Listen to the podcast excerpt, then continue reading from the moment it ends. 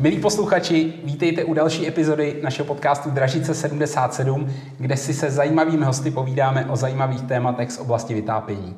Rád bych představil naše dnešní hosty, pana Václava Michálka, obchodního ředitele společnosti Družstevní závody Dražice. Dobrý den. A pana Davida Bendu, exportního ředitele. Dobrý den. Oba pánové jsou odborníci na slovo zatí, protože ve firmě působí už velmi dlouho. Pane Michálku. Od roku 2008, to znamená 15 let. A Davide? Já od roku 2001, takže téměř 22 let.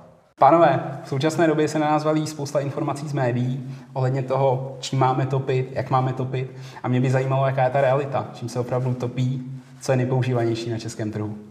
Takže co se týká českého trhu, tak ho můžeme rozdělit do čtyř skupin. Co využívá k otopu domácností a budov? To znamená, na prvním místě je největší skupina a to je využívání zemního plynu. Je to dáno historicky i z toho důvodu, že v Česku proběhla poměrně velká plošná plynofikace a získat plynovou přípojku bylo historicky velmi jednoduché. Plyn jako zdroj topení se vlastně využívá už poměrně dlouhou dobu a bylo to i z toho důvodu, že cena byla výrazně příznivá a dostupnost plynových kotlů poměrně snadná. Samozřejmě, že co se týká plynu, je teď nad ním otazník, jak to bude dál, ale k tomu se ještě dostaneme. Druhou největší skupinou, která se využívá pro otop domácností, je elektrická energie. A elektrická energie samozřejmě je využitá hlavně v elektrických kotlích a samozřejmě i v tepelných čerpadlech a přímotopech. No a třetí skupinu tvoří využití tuhých paliv, což je skupina, která je stále poměrně v Česku využívána, to znamená, jsou to kotle, kde se spaluje uhlí, dřevo, brikety, pelety. Je to skupina, která ale nemá budoucnost, protože samozřejmě v rámci Evropské unie i Česká republika má své závazky a směřujeme k tomu, abychom emise CO2 snižovali. A bohužel spalováním uhlí to není možné. Čtvrtou a velice malou skupinou je využití otopu pomocí topných olejů a propambutanu. Ale tato skupina je téměř nevýznamná. Pane Michalku, když se podíváme na ty dvě dominantní skupiny, které jste zmínil, tak eh, ten plyn a tepelná čerpadla, která jednoznačně rostou, eh, kde tady v tom segmentu máme hledat ten dražický boiler? Tak pokud vezmeme tyto dvě skupiny, jsou pro dražice rozhodně velice důležité.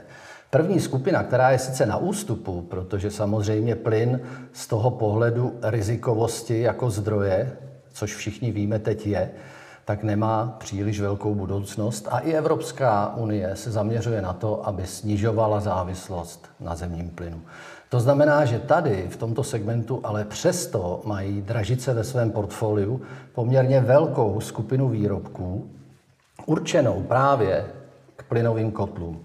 To znamená, my je označujeme z pravidla HV, což pro lajka nic neznamená, ale v překladu je to velice jednoduché.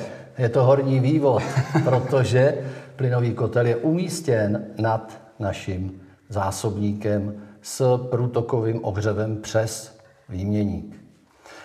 Co se týká tepelných čerpadel, tak tam samozřejmě je vidět velice pozitivní nárůst, jak v prodejích, nejenom v České republice, ale v celé Evropské unii. To znamená, i dražice se samozřejmě na tento segment zaměřují. A v současné době můžu říct, že je to nejvíce rostoucí segment v portfoliu dražic, výrobním i prodejním, protože velké množství tepelných čerpadel, nejenom značky Nýbe, ale i konkurenčních, potřebuje zásobník vody, kam kumuluje energii z tepelného čerpadla. Takže pro nás to není jenom o tom, že v Dražicích vyrábíme elektrické ohřívače vody, ale máme v portfoliu záběr široký. Dá se říct, že v rámci Evropské unie nemáme konkurenci. Jenom pro představu, můžeme posluchačům říct, kolik tepelných čerpadel se prodá společně s naším zásobníkem?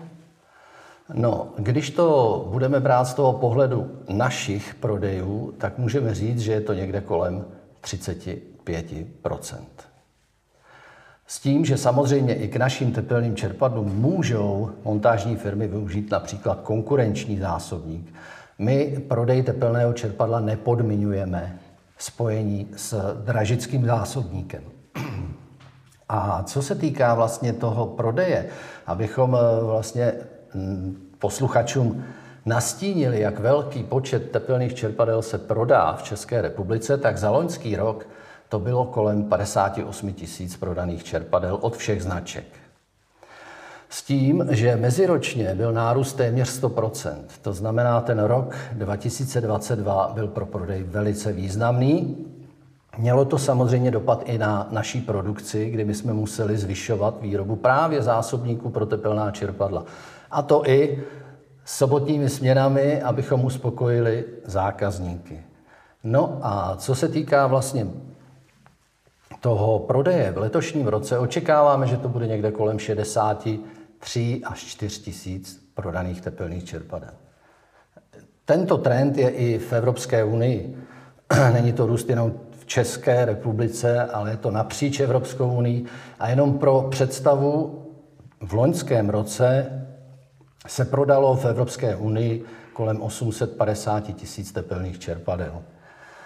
E, díky dotačním programům a podpoře napříč Evropskou unii se odhaduje, že v roce 2030, jenom pro tu představu, by se mělo prodávat kolem 8 milionů kusů tepelných čerpadel za rok. Tak e, je to obrovský skok a všichni výrobci samozřejmě jsou nuceni zvyšovat výrobu, protože i my samozřejmě rozšiřujeme naši kapacitu, protože budeme chtít být dodavateli zásobníků pro tato čerpadla. A já jsem strašně rád, že tady máme i Davida, protože Dražice jako poctivý český výrobek je exportován do celého světa. Davide, řekneš nám něco o exportu dražických výrobků? Určitě společnost Dražice má bohatou exportní historii. Eh, my průběžně vyvážíme do téměř 30 zemí světa. Samozřejmě ty destinace se mění, ale máme tady eh, řadu zajímavých destinací exotických, jako je například Mongolsko, Kazachstán nebo Kanada, ale ty, ten hlavní podíl toho exportu se realizuje v Evropě a v okolních státech, se dá říct. Davide, eh, jaký je nejčastější typ exportního zákazníka? Tak nejčastěji jsou to firmy, které používají naše zásobníky ve spojení s eh, nějakým zdrojem. Nejčastěji jsou to tepelná čerpadla, plynové kotle anebo kotle na tuhá paliva. Tak v rámci exportu spolupracujeme s, s řadou předních výrobců, eh, například plynových kotlů nebo tepelných čerpadel, takže to je eh, to naše zákaznické portfolio. Zmíníme, že Dražice byly v minulosti úspěšným exportérem na východní trhy. Jak je tomu teď, ten poslední rok?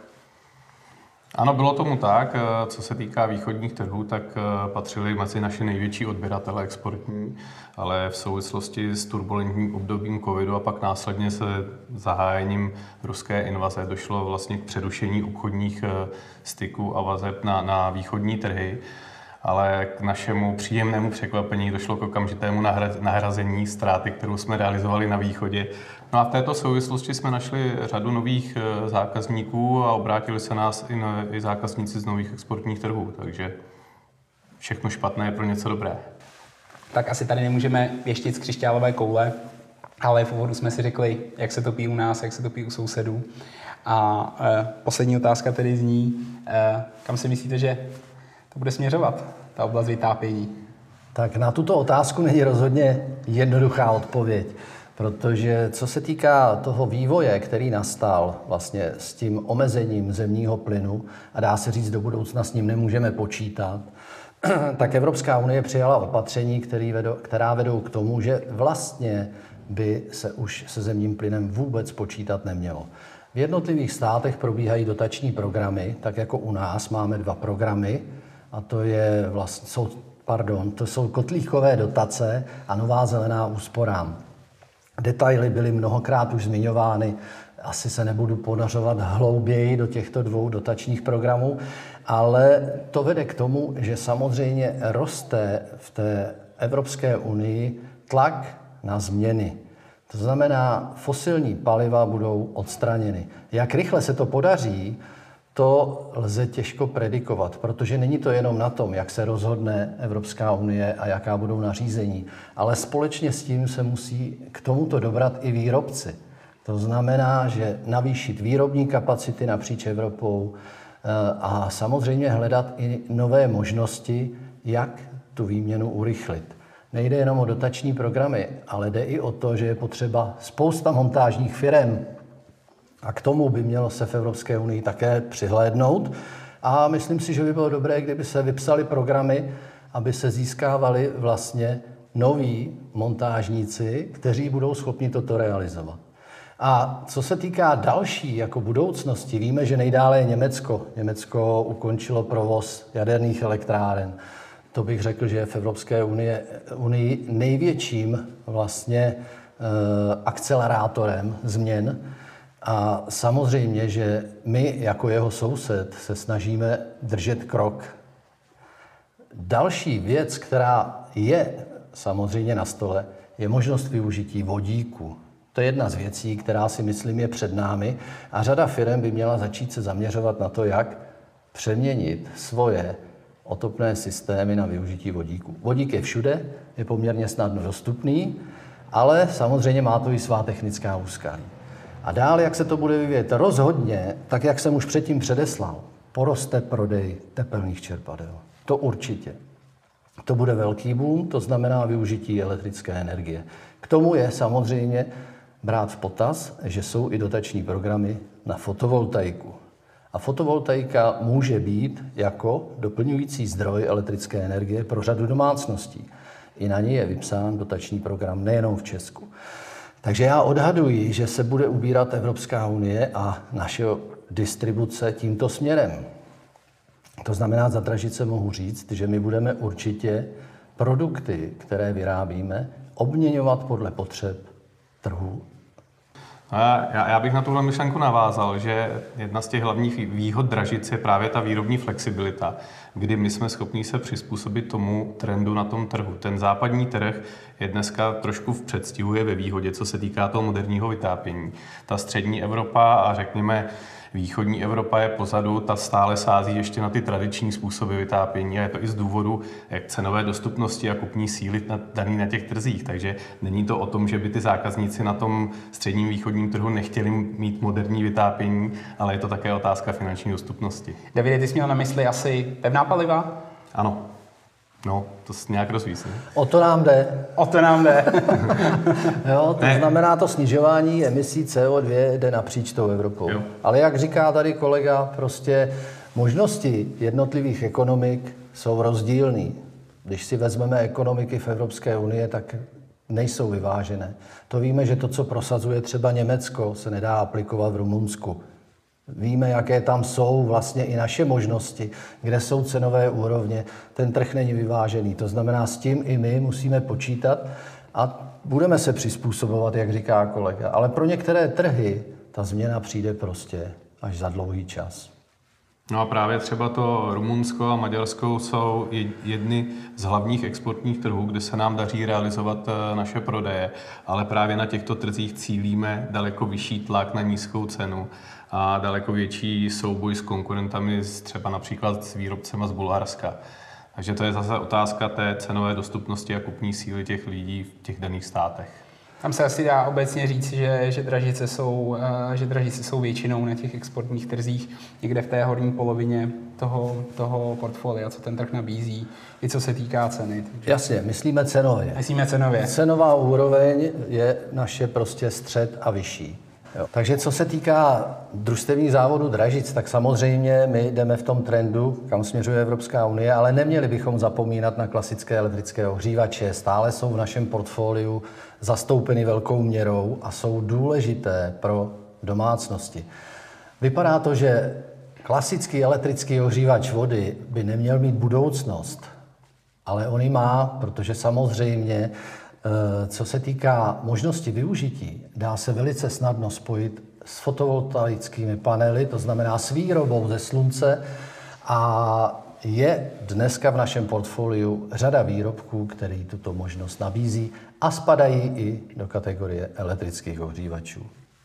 No a právě ten široký sortiment, jak jsme zmiňovali, je naše výhoda a já si myslím, že by tady mělo zaznít také to, že e, i přesto, že jsme na těch trzích, řekněme, střední až vyšší třída z pohledu, z pohledu té prodejní ceny, tak je to ale na základě toho, že se snažíme udržet stále stejný, stejnou úroveň kvality, výrobní kvality a neslevili jsme z tohohle, aniž bychom chtěli e, konkurovat e, levnějším výrobcům, řekněme, z, východního, z východních zemí, protože to by byla cesta do pekel. To dělat nechceme. Ano, je to tak. Chceme si udržet kvalitu a následovat trendy. Udržet kvalitu a následovat trendy, to je krásná myšlenka. Díky za ní. Pro dnešek je to vše. Děkujeme našim posluchačům, že doposlouchali tento podcast až sem a budeme se těšit v další epizodě na viděnou a naslyšenou. Na viděnou a naslyšenou. Na viděnou a naslyšenou. Děkujeme, že posloucháte náš podcast o vytápění Dražice 77. Tenhle i další díly si můžete poslechnout na platformách YouTube, Spotify, Apple Podcasts a Google Podcasts. Buďte s námi v obraze a poslouchejte podcast Dražice 77.